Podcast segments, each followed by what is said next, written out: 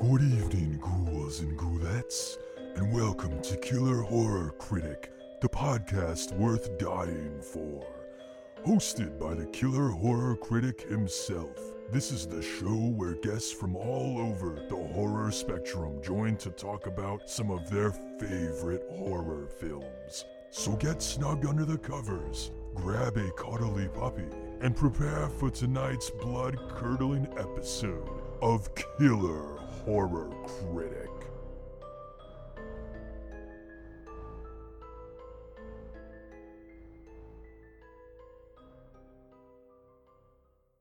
Good evening, horror fans, and welcome to another episode of Killer Horror Critic. I'm your host, Matt, And I'm Chris. and this is the podcast where my wife and I argue like a couple of drunks at the bar over horror films. So maybe you never learn anything, but hopefully you have a good time listening. uh, so tonight we are continuing our snowbound terror theme with the 2009 Norwegian film Dead Snow. But before we get into that, we do have our usual releases for the week. So some pretty interesting stuff coming out this week. Uh, one big one uh, will be the new TV series The Stand, which is coming to CBS All Access, and all these will be out by the time you're listening to this. Uh, but this is a new version of The Stand being done for CBS based off of Stephen King's novel, Ooh. and I can't really think of a more relevant tale than than The Stand to be airing right now. You know, it's uh, for those who have never read it, it's basically about a disease which escapes a lab and kills 99% of the population, I believe is what it is.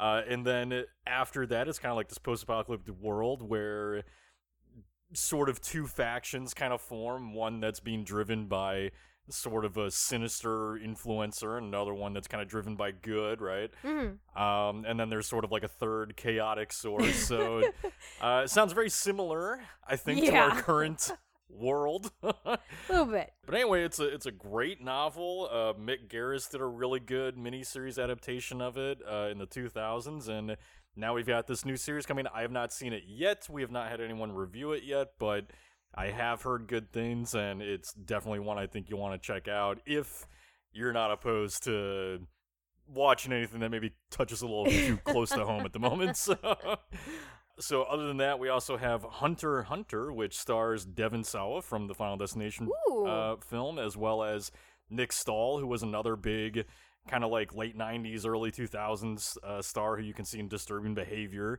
And this one's basically about a family that's kind of being plagued by sort of a rogue wolf. And then I believe it's Devon Sawa is the husband who goes off to hunt it. And while he's gone, Nick Stahl is this mysterious stranger who shows up and may have a few secrets of his own. So it's. I have theories. Uh huh. So this one also sounds really good. Great cast involved with it. Uh, it was reviewed by our writer at KillerHorrorCritic.com, Amy Lou Ahava, who you can follow on Twitter at Amy Lou A H A V A, Amy Lou Ahava. But yeah, I, this one sounds fantastic. Uh, I have not seen it yet myself, although I'm very curious. I just have like no time to watch anything right now. well, I, I'm watching things, but it's all to like catch up for my end of the year stuff. So I haven't really gotten to to a few of these yet. But anyway, so definitely look out for that one. And then lastly, Shudder is putting out another Creepshow special. This time it's the Creepshow Holiday Special, which is a they're doing a one hour story that's uh, essentially kind of where people versus a horde of like killer Santas. It looks like So- so, much fun. It just looks like a total blast. Uh, I haven't seen it yet as well. This is being reviewed by our writer Amy Cerkas. Or uh, hopefully I'm saying that correctly, Amy. I'm probably not, but it's it's Amy Cerkas. Cerkas is C E R K A S, and you can follow Amy on Twitter at Ghoulish Gallery.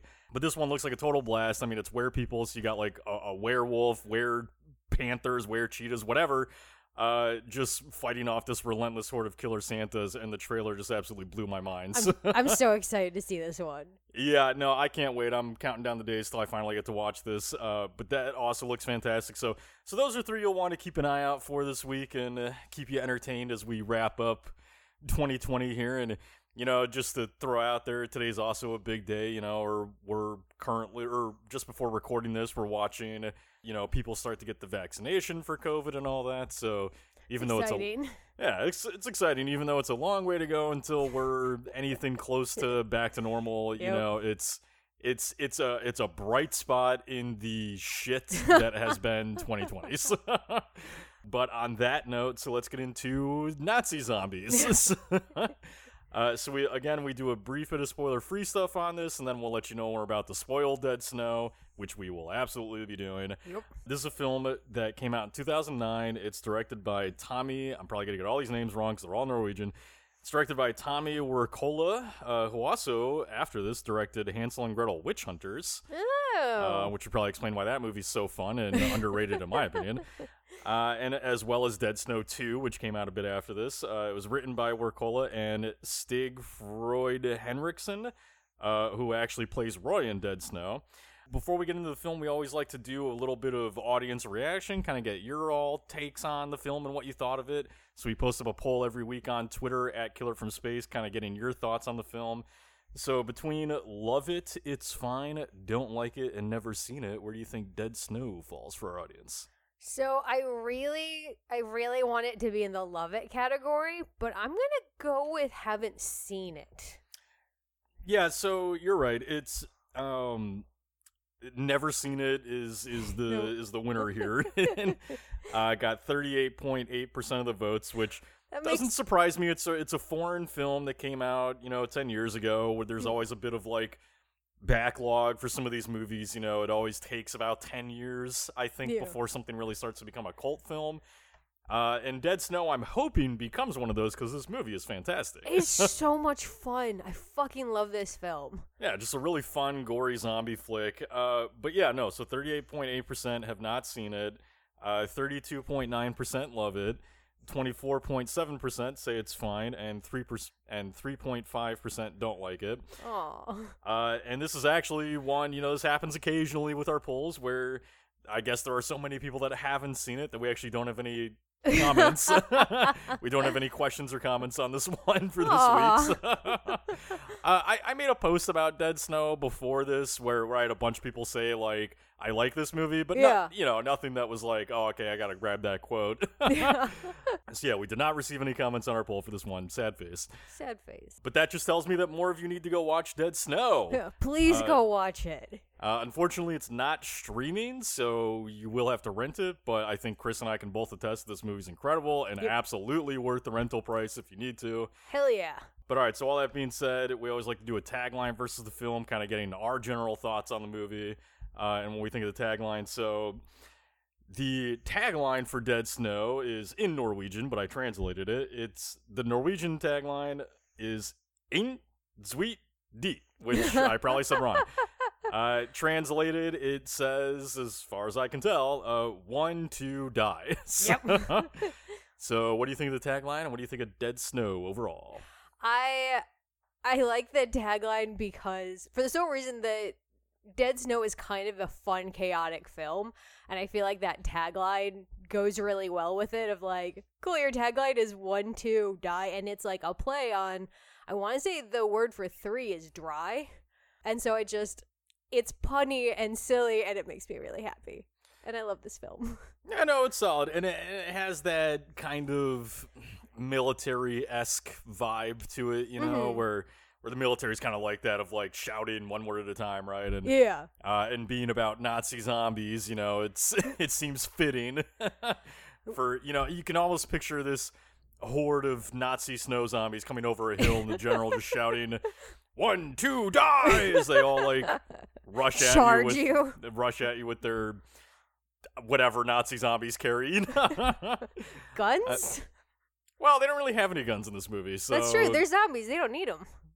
Well, they need them, but but anyway, yeah. So no, o- overall, I I love Dead Snow. Like Oh, this yeah. movie, you know, again, this movie came out in 2009. It kind of came out around that time where a, a lot of people were just feeling very burnt out by zombie films. hmm And and you could argue we're even more so now with The Walking Dead and Yeah. Fear the Walking Dead and They whatever ate- other Walking Dead show there is. Like, I mean, I don't know about you all, but every time I go to Universal for their Halloween Horror Nights, you know, they they do two things where they have haunted houses and then they have like what they call scare zones.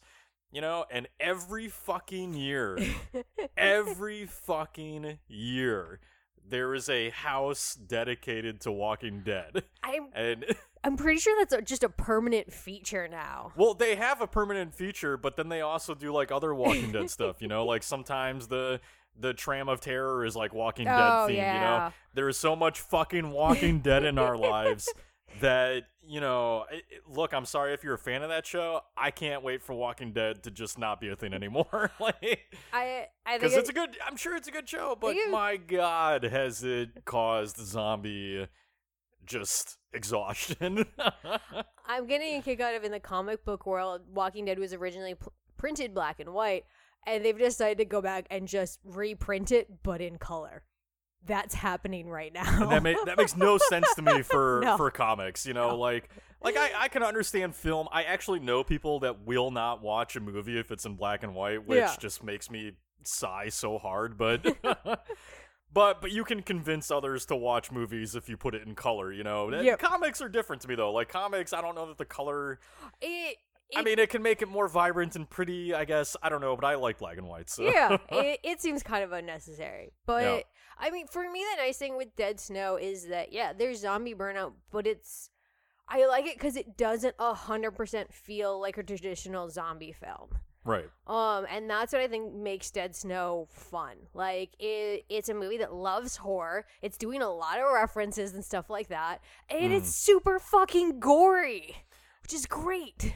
Yeah. So I I'm gonna get into this a lot more when we get into sports territory. But to me, Dead Snow is just this. It, it- to me, it's like a reaction to the state of horror that we had in the 2000s. You know, like. Uh, similar, uh, we talked about Adam Green recently with Frozen and, and Mhm. how his film uh, Hatchet was kind of a reaction to what was going on. Yeah, I feel similarly to Dead Snow. You know, it feels like uh, it feels like Wirkola's reaction to uh, the just barrage of like torture films and and remakes and reboots and countless zombie movies. You know, it feels like a reaction to that and just saying it doesn't need to be this way. Yeah. uh, which we'll talk about more. But but no, it's a really fun film. Excellent, excellent gore. Just great play on like other Cabin in the Woods films like Evil Dead. you. Uh, also, a bit of a play on Dead Alive, Peter Jackson's movie, which I'll get in more into that in a bit. But no, just it's just a really great movie. So I would like to point out one thing as we go into this. I introduced Matt to this film. yeah, and that's the I funny. win. yeah, that's the funny thing with Dead Snow too is you know I I met Chris in what was it 2011? Yep. Uh, I met Chris in 2011. This came out in 2009. I actually had not seen Dead Snow yet, and if you've been listening to this podcast, you you know that I'm probably a, a little bit more knowledgeable on He is horror than much more now- I- I love horror, Uh, but I am a bit more casual about it. Right. So so it you know her her introducing this to me when we were first starting out dating was kind of this moment of like "Ah, I think I love this girl. I dragged you I, to the sequel. I think I have too, to marry you I? now. I don't remember who dragged you through the sequel, but we definitely both wanted to go. I know Yep. that. And the sequel's a lot of fun too. Dead Snow 2 is great, and that one actually is streaming somewhere. So, uh, I think on Netflix or Prime, I can't remember. But but anyway, yeah, no, great film. So again, if you haven't seen it, please, please, please give it a watch before listening to the rest of this. Uh, we are going to spoil the movie for you. Uh, which, speaking of, we're about to go to a break, which we will come back from, and then spoil the crap out of Dead Snow. So we will see you in a second. If you've been enjoying Killer Horror Critic, please make sure to head to iTunes and leave a review and rating, as this helps the show get noticed by others and would be a huge favor to me. Also, make sure to check out my Patreon, where you can receive access to exclusive content, such as bonus questions for each episode, extra episodes, and more. To find out details, visit www.patreon.com slash killer horror critic. Thank you so much for your support, and I hope you enjoy tonight's episode. All right, and welcome back to our episode here on the 2009 Norwegian film Dead Snow, directed by Tommy Wirkola. So, uh, as we usually like to do, what do you want to talk about in this movie? You know, Dead Snow is kind of a fun play on like a lot of different character tropes from uh, you know these cabin in the woods movies and teen slashers of the 80s and whatnot and so we have kind of a interesting variety of characters here so who who's one that kind of stands out to you with dead snow So I I had to think about this because like I like a lot of the characters, but I don't necessarily feel super strongly one way or the other about them. Then I Mm. realized on rewatch, I fucking love Vigard. Think that's how you pronounce his name, Vigard. Yeah. Um, who's played by I might mess this up. Uh, Lasse Valdal. yeah, sure. I don't know. Hopefully that's right. Okay, I just fucking love him because he's as close as we come to having like a tough guy, and nobody is tough in this film aside from the girls. But like, this dude fucking bites a zombie. right. Like he bites first, and I I think that that's the moment that I realized like I love this dude Yeah. because he's just like in it to just like fight everything. And I don't know, it's there's something nice about this film where we have a male character who, you know, he's our tough killer character, but he is like the softest boy. He's out there searching for his girlfriend because he had one prophetic dream. I, I don't know that he's the softest boy. He's not Um, the soft. well, all it's what I like about these dudes in these is like none of them are like super macho. Even Vigard is. I did. I disagree. I, I do think Vigard is yes, and, and it's Vigard, not Vigard. Vigard? Oh, yeah, no, because so all right. So th- this film does play a lot on tropes, hmm but but the thing about it is that the tropes are still there. They're just kind of played differently. So. To, to me, Vigard is or, or Vigard. Now you got me confused, but No, we'll go with Vigard. I trust you. Uh, well, I don't trust me. Um, but but Vigard, you know, he's kind of he's kind of the jock character in a yeah, sense because absolutely. because you know the the other characters they're not as experienced with snowmobiling or anything, or at least it doesn't come off that way. Whereas Vigard seems like a fucking snowmobile champ. You know, I mean, he's just going all over this mountain doing tricks and stuff like that, and All he wants uh, to do is sit on the top of the mountain with his snowmobile and a sandwich. Sure, like every jock does. Um, but but no, but he he's like the jock character, you know. Uh, and in that sense, he he sticks to that stereotype in somewhat because he you know he is that character that's of the men in the movie the most quote unquote tough i Oh, guess yeah. you could say uh and and he is kind of like the the take charge character which you often see with the jock character now the jock character that's usually not just heroics mostly it's stupidity Yep. uh, but in Vigard's case, you know, it's a little bit of heroics, a little bit of, you know, just concern for his girlfriend, like Chris said. Hmm. But the way that it is played differently that I like about Vigard is that there is kind of a sympathetic side to him, and he's not just like the uh, put everyone down, think I'm better than you, jock. You know, it, it's more just like pure bravery and and and feeling like he has a need to go save He's people, you girlfriend, know? yeah. He is just a good dude. And that's what I like him. Like we do have one like I'm not even gonna say it's a shitty moment, but it's it's the closest we really come to him having a shitty moment where one of the girls has seen something and he's just like, Are you sure it's not a moose? And I'm like, My God, I'm pretty sure she knows the difference between a man and a moose. Don't be a dick. Yeah. So so I mean he but he so he has those character moments, right? Yeah. But But he But, fist fights a zombie. Well, and you mentioned the biting the zombie, which as far as I can remember, and I'm probably forgetting something, who knows, but I feel like that's the first time I remember seeing a character bite a zombie. I you know? I don't think I've ever seen a character bite a zombie.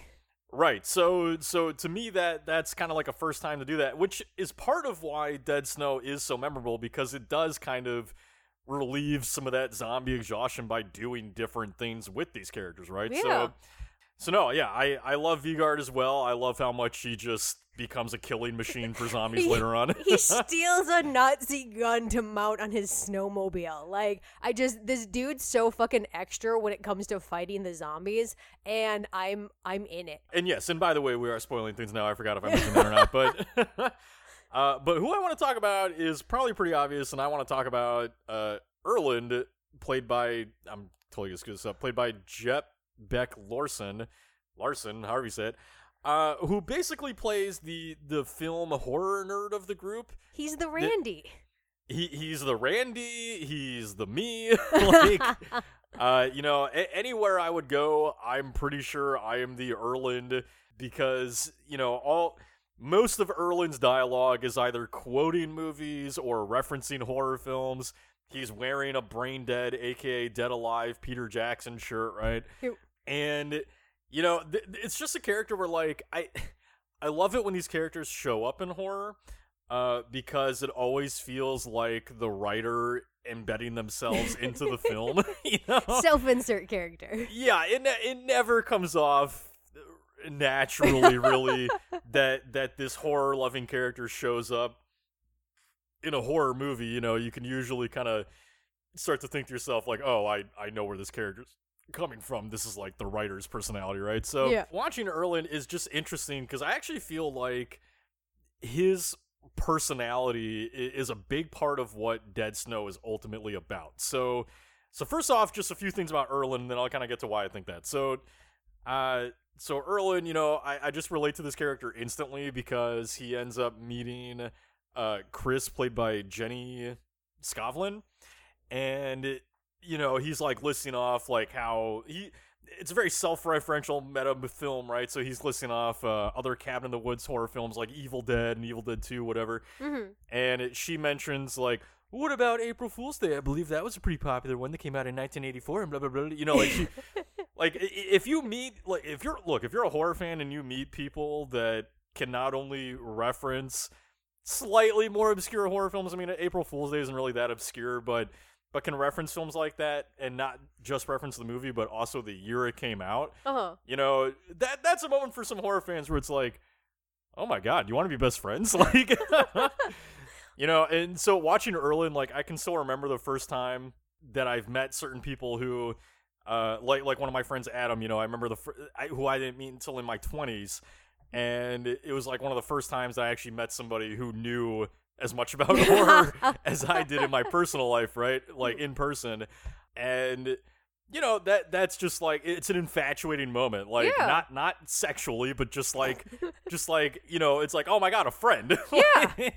you know it's so it like grow if you grew up in the if you grew up any time i think before the 2000s as a horror fan it just was not that common to find people that that felt the same way about the genres you did i mean i grew up in the 90s where literally everything that wasn't seen as normal was like uh weak and weird and pathetic right so Yeah. if you were a horror fan in the 90s growing up as a kid you were just the weird kid and probably any time before that too right so like not meeting someone like that until you know your college years Mhm. is just like oh my god let's be friends forever and then i also just love too that this character's name is chris spelled differently than my wife's name but Yep. still chris you know Yeah.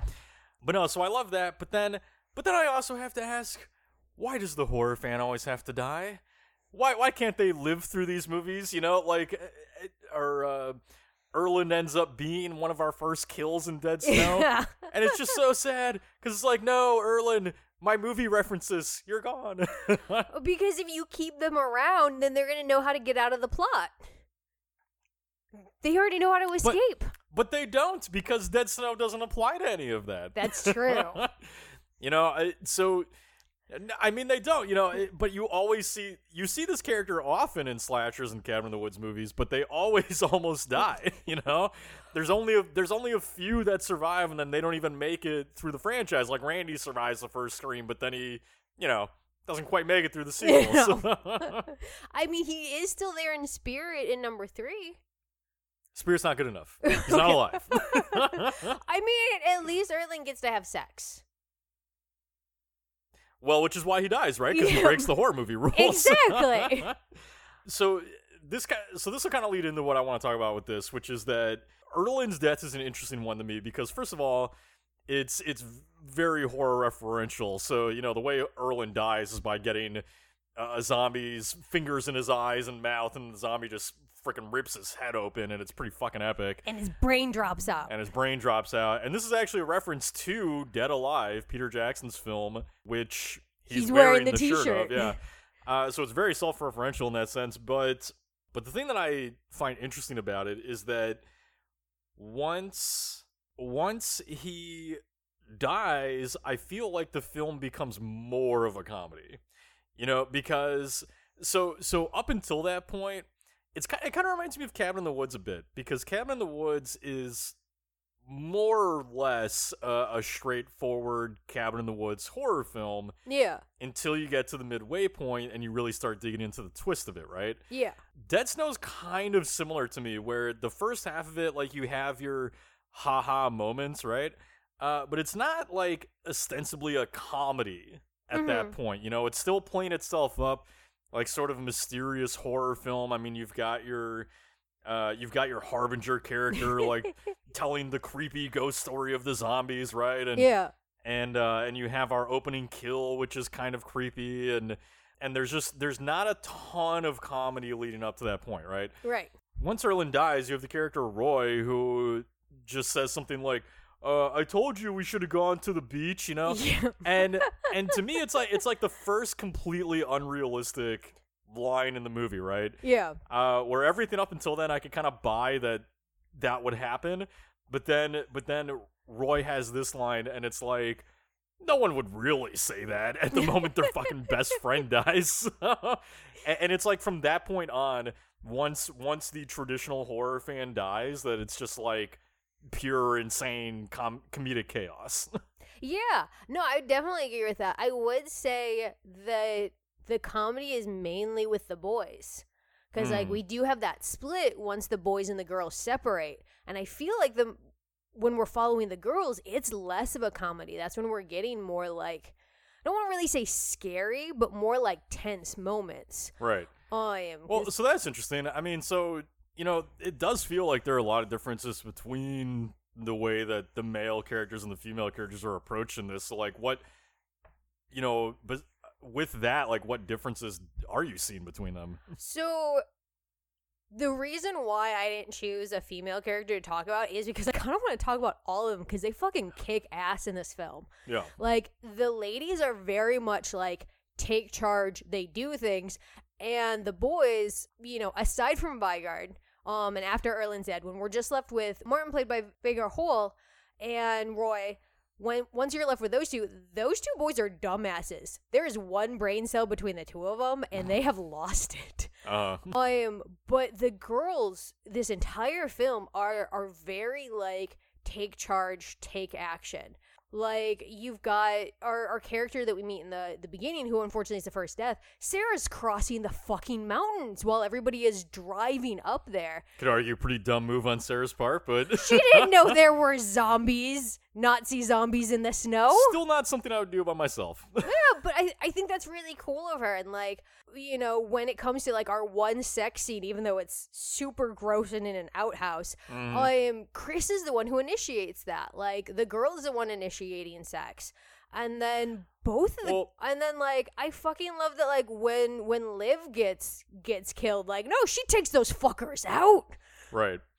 Well, so it's a it's a more modern film in that sense, right? So, you know, it, all all through, especially through the '80s and the '90s, women are. It's it's interesting because women are typically the stars of horror films, at least when it comes to slashers and whatnot.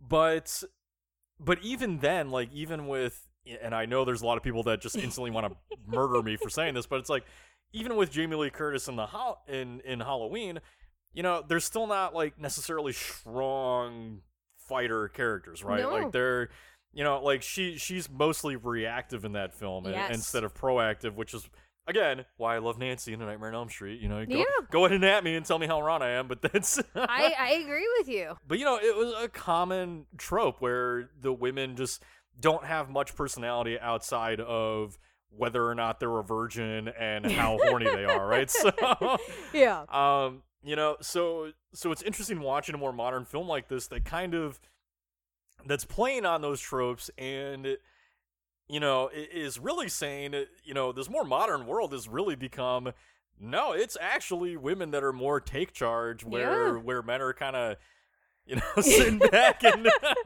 and going along with the ride because you know 'cause- 'cause, i mean you obviously still have those douchebag men out there that are like no i can't live in a world where women are stronger than me but um but but you do but you do have you know most of us just kind of accepting like yeah no it, fucking women can be strong just like men can be strong you know Oh, it's not really yeah.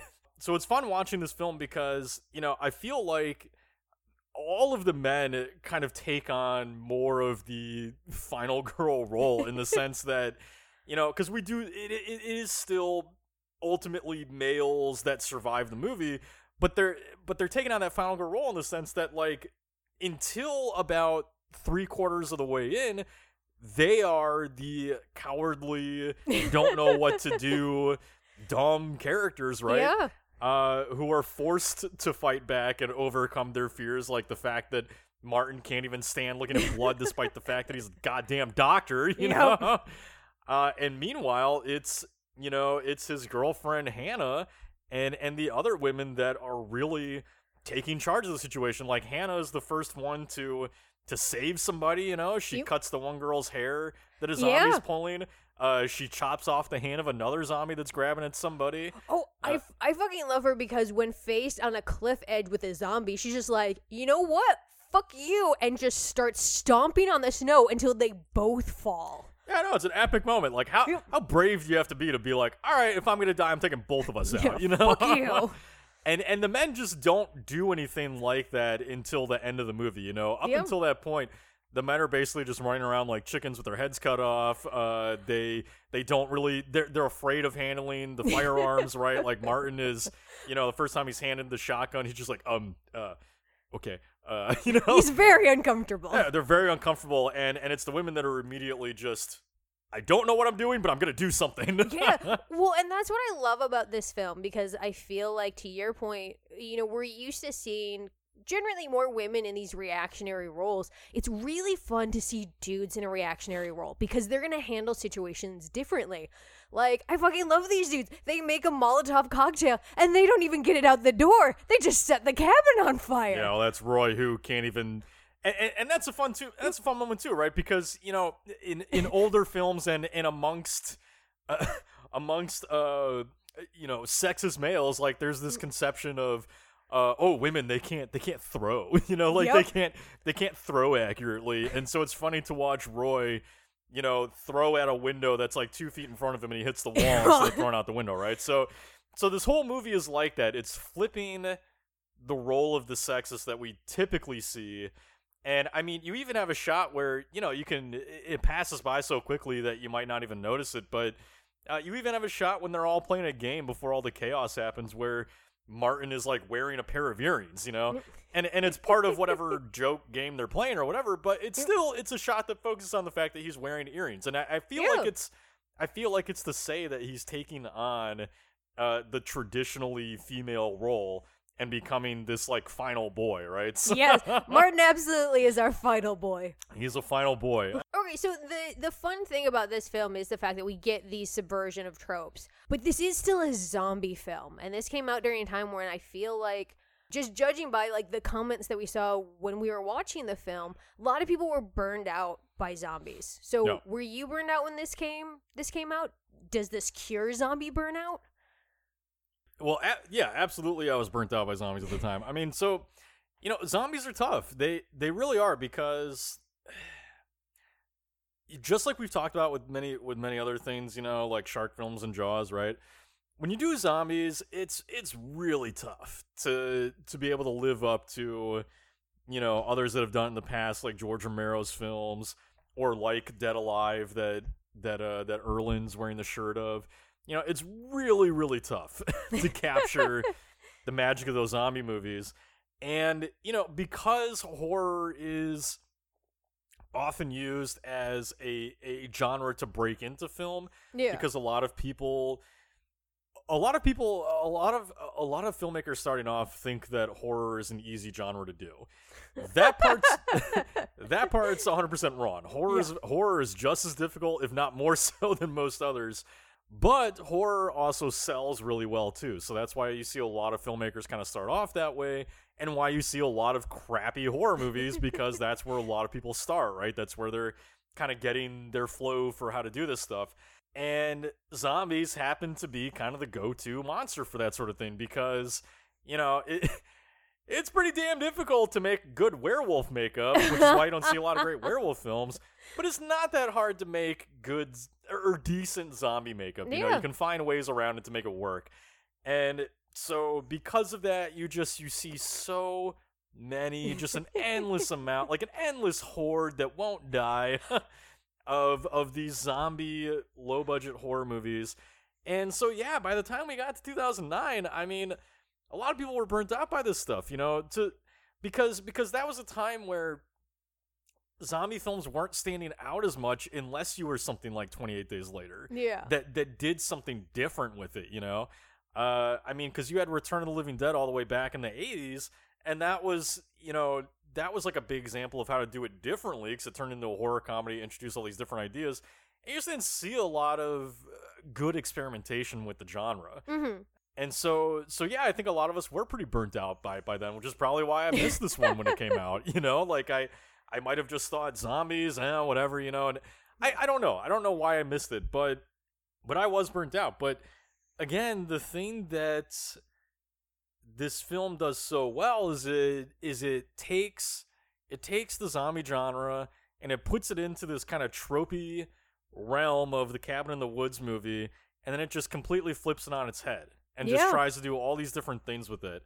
And you know so i mean we already mentioned like the gender roles are swapped uh we have our harbinger character who's actually like super articulate for once and, and Yeah. he and he's the one who you know he shows up to them they don't like come across him at some uh, you know gas Random station or something like that right he's just some dude hiking through the woods wanting a cup of coffee Yeah.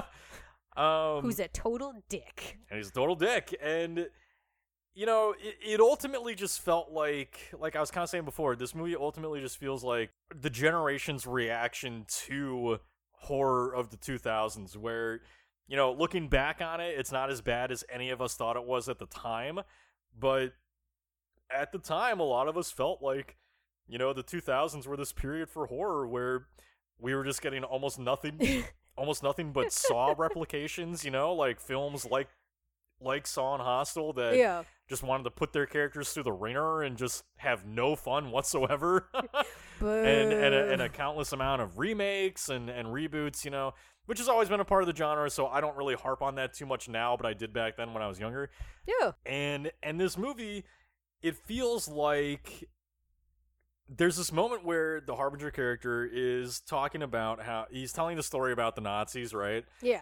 And and this is where my my weird like reading into the movies perhaps goes a bit too far, but Always my favorite part. uh, but he's talking he, he's talking about the the story of the zombies and the villagers that rose up against them and whatnot. And he mentions how, you know, the, the Nazis had been in this town for years, just torturing these villagers, and then once the villagers got sick of it, they had all this like pent up rage that they took out on them, and then these zombies all made out with gold and and disappeared into the mountains, and that was the end of it, right? Until now. And it almost kind of feels like the movie is talking about this sort of pent up frustration that we had as fans. you know, that that we had with if you can think of the Nazi zombies as movie studios. Yeah. it, it it feels like a commentary on you know characters like Erland and the rest of us uh who are just like what's going on with the horror genre right now? You know because because it, it it became this period where it felt like studios more than ever were just taking our money and running with it. Like And- the Nazis. like the nazis and just being like you know, I don't give a fuck what you want. I'm gonna remake Texas Chainsaw Massacre 500 times, and you're gonna come pay for it, motherfucker, because you're a horror fan and you can't not see it. and and that's what that decade felt like. And so this movie to me, you know, it almost feels like those zombies are representative of that because they're after this gold they have no use for. it. They're fucking Nazi zombies. What are they gonna do with gold? This gold that the characters find in the cabin. What are they gonna do with it? They have nothing to spend it on. They're They- monsters. They're weird hoarders. Eh, like movie studios. So, so you know, it, it it felt like this reaction to these greedy studios that just kept churning out this stuff and making us pay for it. Yeah. And and Dead Snow is kind of like a reaction to it, where it's like, you know, we're we're tired of the same old thing. Let's go back to a time when horror was fun. Let's let's make it fun again. Let's stop doing Hostel Part Six, and let's enjoy these things once again. You know, Yeah. and, and that's what Dead Snow is to me. Yeah, it's you know, it's one of the reasons why I really look, I'm really going to like this movie because it's zombies and a slasher film had a fucking baby. And I love both of those genres. Sure. Oh, like that's what it feels like for me. Like it, a lot of zombie films, they like to make you feel for the zombies or anything like that. And this one's just like, no, fuck it. They're Nazis. Just kill them. And we got to just have a fun like gore fest. We got to hit a whole bunch of like the the slasher tropes in a way that made it feel like this movie really loves horror films. Like we got a fucking Evil Dead reference in this. Well, I mean, the references are all throughout this. I mean, basic to me. No, the, but I'm basic and I can only find a couple. Well, to me, I mean, the entire film is Evil Dead. It, Yes. It's the it's the Norwegian version of Evil Dead, right? Yep. You know, just with zombies instead of deadites, and so. Mhm.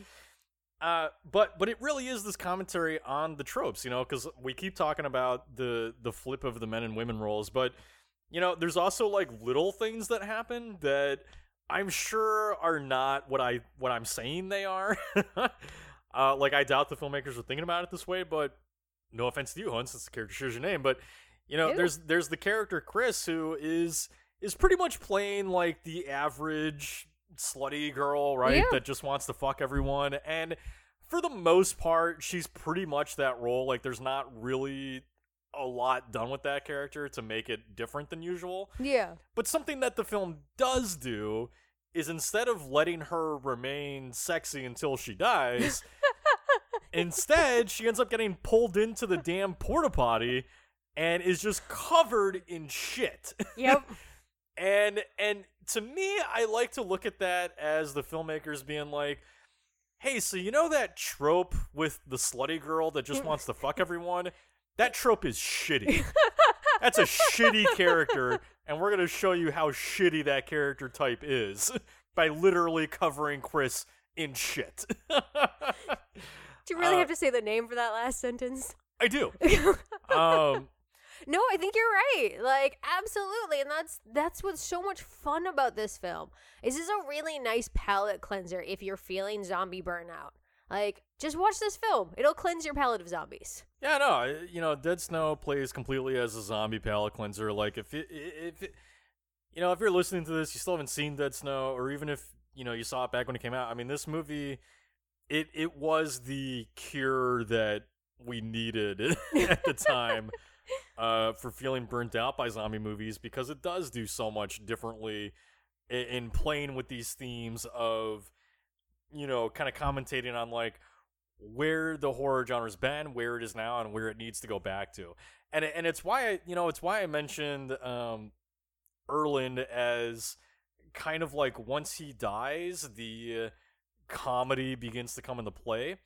And I feel like again, part of uh, again, I'm reading too much into this probably, but but I feel I feel like uh, the symbolism there is that you know Erland is this this character who's obsessed with horror and and and comes from you know the generation of what horror was right you know like Yeah. brain dead and the and night of the living dead and all those movies and evil dead uh, a lot of deads you know he comes from that generation and he he's like a living representation of of the regurgitation of horror you know and how and how these movies are constantly repeated and and you know homage by other films and whatnot and and dead snow is a bit of that too and but it's why i feel like once he dies it's kind of like this sort of symbolism of all of the old tropes being taken out Yeah. and now we can get into like the fun new modern style Yeah. of what this story is right because again once he dies it's Mhm. more of a comedy and over the top gore and all that so I mean, one of the things we're talking about it like subverting tropes and stuff like that. And one thing that's interesting with this film is that we're getting a cabin in the woods film and a zombie film that's set in the snow. I don't feel like we really see either of those things too too often. So like with this film, do you think that it like really utilized like that winter snowy like mountain setting? I do, but I think it's not in the way that people think. So, you know, when when you see Dead Snow as an American, or or really anyone maybe that doesn't live in Norway, I think I think you see it as the snow playing a huge role, right? yeah. But what I kind of think is fun about this is that, you know, for better or worse, Dead Snow is basically a, a Norwegian response to Evil Dead.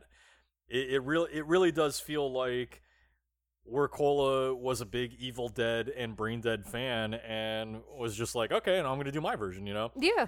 And so we've talked this whole month about, you know, snow and how it plays into the story and all that kind of stuff. And with Dead Snow, even though there are little things that play into it, you know, like uh like Hannah having to go through the avalanche and obviously it's surrounded by snow and we got snowmobiles and all that kind of stuff. I don't really feel like the snow is really meant to to play any sort of role. Yeah. I, I actually feel like yeah, because you know, Norway's this country where uh where it is often snow covered, right? And it is Yeah. often cold. And so to me, I'm looking at this and it really just feels like what Evil Dead is to us. These Mhm. characters are just on a normal vacation uh in dead snow. You know, they're they're just going up to a cabin and the snow is it, the snow is neither here nor there. That's just what they're used to, right? Yeah. Just like if you're an American watching Evil Dead, we're used to the idea of going out to a cabin in the woods for some camping and, and vacation, right? Mm-hmm. So when I look at Dead Snow, it's not about the snow. It, Yeah. It's just, you know, to to people in Norway, I I, I imagine I've never been I've never been to Norway. So if I'm wrong about Norway, I'm sorry. f- We're gonna I'm make some assumptions about your country. I'm sorry about assuming things about Norway, Norwegians. Um, but uh, but but you know, to me, it's just it's just basically their cabin in the woods movie. yeah. You know, and that's all it is. Like, so to me, does it utilize the snow? Yeah, because we have things like avalanches and and stuff like that. But but is it is it really about that the way that Frozen or The Thing is about the snow? No, because those movies are about you know other stuff we talked about this month. Those are about snow and the isolationism of it Yeah. And fighting against the elements. And honestly, Dead Snow doesn't really have any of that. Like no, Dead- those dumbasses run out into the snow without coats and don't even think about it. Well, right there, the, the snow does not play into the film. In in our characters are cold and they're gonna die. Yeah. You know, there it doesn't play in in in the isolation factor. Like they are isolated, Yeah. but it's never because of the snow. It's just because you know their phone battery died or something Yeah. like that.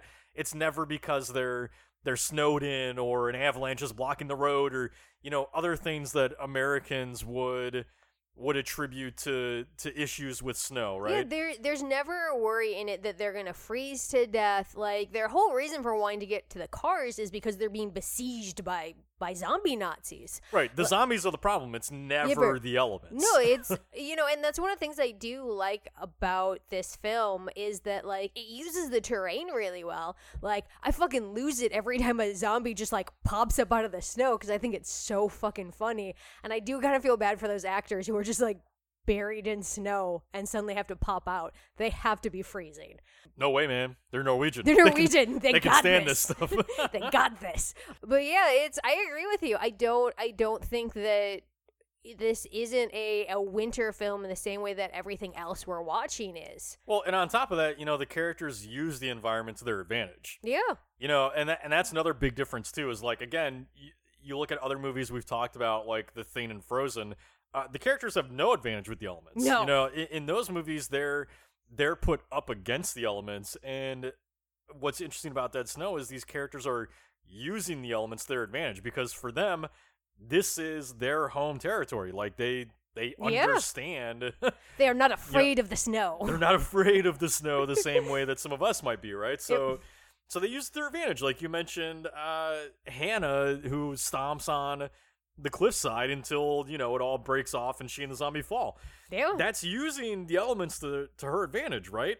Um and 'cause she- hoping she survives. well, hoping she survives, but it's it's using it instead of instead of being plagued by it. Yeah. So, uh, so that's that's something that I really like about Dead Snow and why I wanted to include it in this conversation is that you know, unlike most of the other snowbound horror films out there, this one is kind of about the fun of snow. You Yeah. know? it's it's it's it's about the it's about the fun of it and the way the blood looks on the snow. There's so much there's so much gore in dead snow that it all just shines beautifully. so much gore, so much intestines. right, and it all just looks great when you put it when you put it up against the the white snow, right? Yeah. Uh, and so that's what Dead Snow is. Is Dead Snow is just having it's having fun with the elements as opposed to making them something to be scared of. Yeah. Uh, which is something I feel like really sets it apart from others Everything in the else. category. Yeah. Is it weird for me to say that like the one thing that I'm missing from this movie when it comes to like the snow aspect is we get a lot of great blood on the snow, but we never get that iconic shot where like someone gets hit and there's just a blood splatter on the perfect white snow. You don't need it. You don't need it because there's so much blood. But I kind of wanted There, it. there's so much blood, and the screen is so white in so many ways. All the characters are white. the snow is everywhere. yep. You know, so you don't you don't need that shot. I know what you're saying. You want that shot, It's a pretty But- shot. but again, I, I feel you know this sounds weird to say, but I feel like maybe that shot's not there because again, it's Norway. They're, Yeah. they're just used to stuff. You know, they're for us who don't see snow all the time. Watching a blood splash against the snow is Mhm. kind of like it's like a horror fan treat, right? Like Yeah. you don't you don't get to see that as often as you would like. Here's Whereas some in- prettiness. Whereas in Norway, you know, you it's common. you know, it's not it's not a standout thing to have. I'm not saying everyone's killing each other in Norway. There, there's just blood, the splatter everywhere in Norway. I, I'm just saying the the idea of a shot of blood splashing on the snow is not as uncommon. I would think as it is to us. I'm probably so wrong. I mean, it's going to turn out I- that Norway is like 100 degrees all year long, and I just don't know nothing about Norway. I really want to watch other Norwegian horror films because now this is building a mental picture that 90% of their films just take place in winter settings. Yeah, we just go ahead and lie and say that they do. I have no idea. um, okay, so something I do want to talk about before we wrap up here is is the fact of Nazi zombies. You know, because we don't get we haven't really talked about Nazi zombies before on this podcast that I can remember, and I just I just want to ask, in your opinion, what is our obsession with Nazi zombies? You know, almost any zombie film that is not just about people becoming zombies Uh huh. is about zombie Nazis. If it's not just an average zombie movie with average people becoming zombies, it's fucking zombie Nazis. so why are we so obsessed with zombie Nazis? And like what are what are some examples that you actually like or dislike of zombie Nazis in culture? Well, I feel like we like having zombie Nazis because you. There's no empathy for them. They're Right. just scary monsters. Like, this is going to be a really weird sentence, but one of the things that I love about horror is that good good directors, good horror writers can take those things that we talk about at our lunch tables in middle school, in high school, those ideas we get really excited about, and turn them into really fun movies. Like joking around about having to fight zombie Nazis is absolutely something we would have been talking about like in high school. And so like it's bringing that weird like childhood like fear fantasy to life. And then with like zombie Nazis like yeah, I don't have to feel bad about them. Just fuck them. They're gore fodder. And also they're terrifying murder machines. Like there is no sympathy in a in a zombie Nazi. Well, it's it's the kind of setting where you know. So a lot of these zombie movies, like take the original Night of the Living Dead, for instance. You know, you have uh, you have Barbara, whose brother shows up at the door as a Yeah. zombie, and and you know, there's that moment of holy shit, it's my brother. You know, I can't. What do Like I it- do? It it makes her freeze because you know how you see it play out in a lot of zombie films is is people being unable to accept that their loved one is no longer their loved one, right? Yeah. And they're and they're a monster. And and we see similar things even with the pandemic right now of like people just can't accept, you know, that You that, can't uh, see your family right now.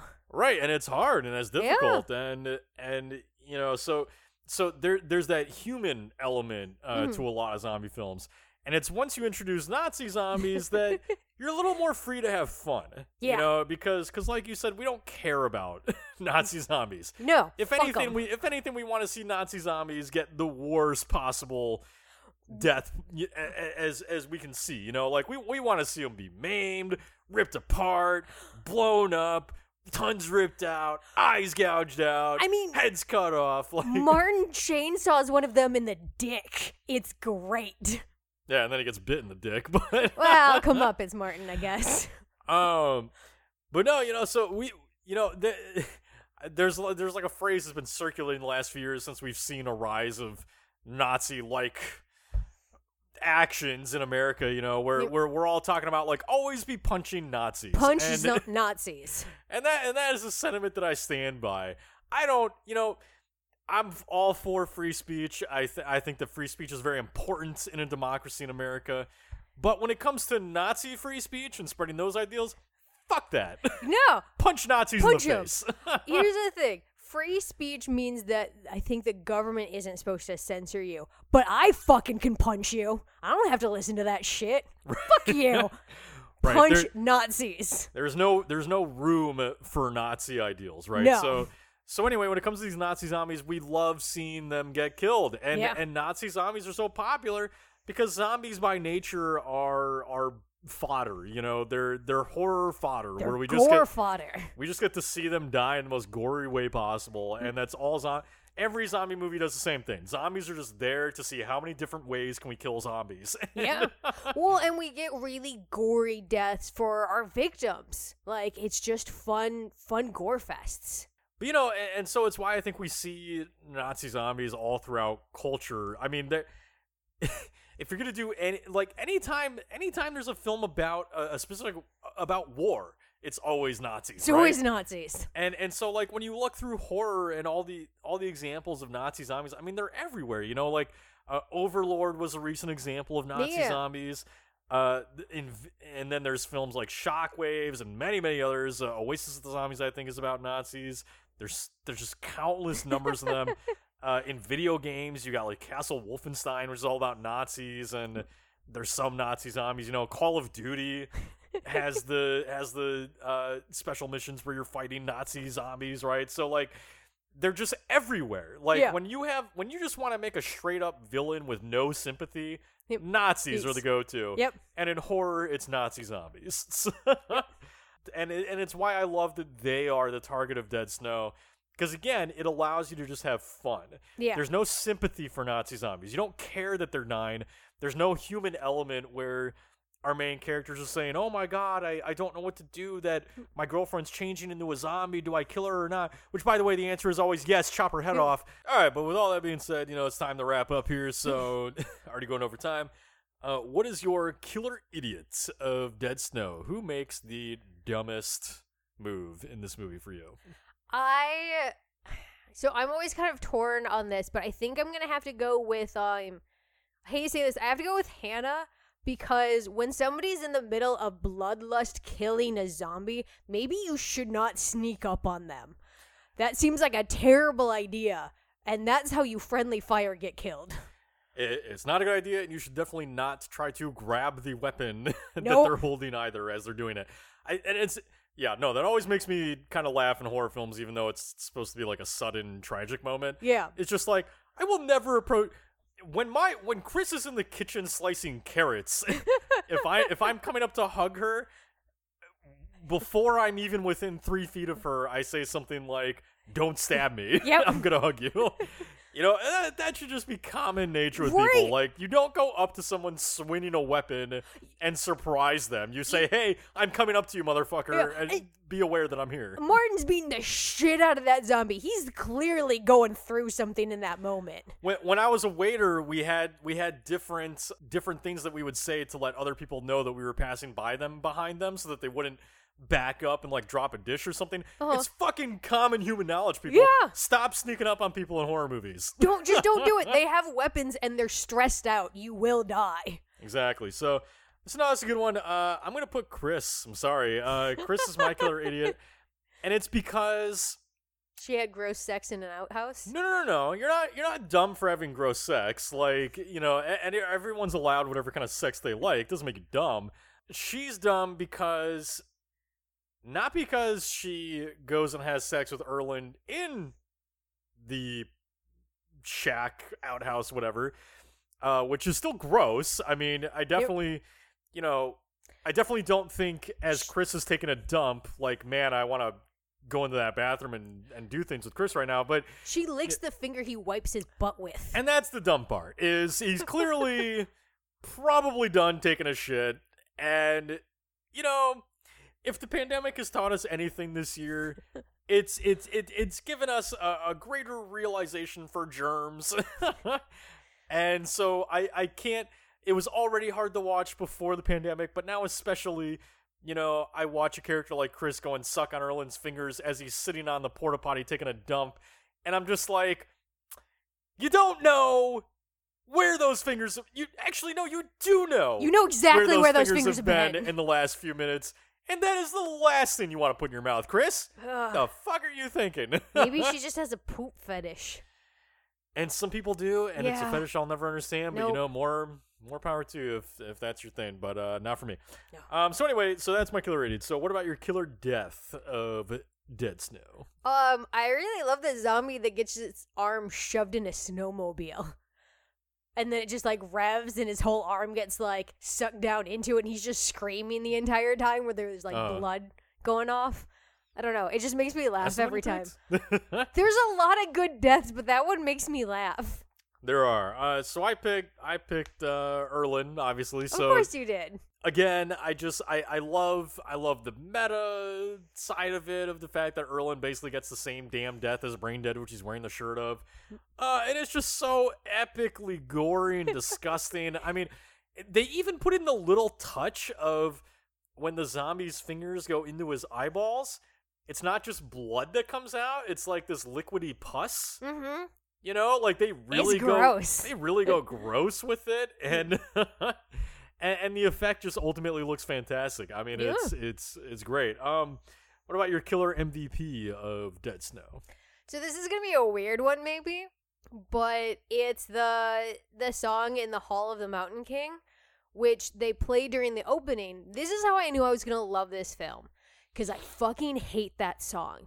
In Okay. the in the Hall of the Mountain King, for some reason, that song just makes me feel like there is somebody behind me and chasing me, and so like for them to use You're that weirdo. I am a weirdo. and for them to use that song for a chase scene, like that's like my fear like realized on screen. And so like I just knew I was gonna fucking love this film. So the fact that they chose my fear song to kill someone to was perfect. They chose this song that I hate and now I love this movie. Well they they chose this song that perfectly articulates why I'm afraid of it.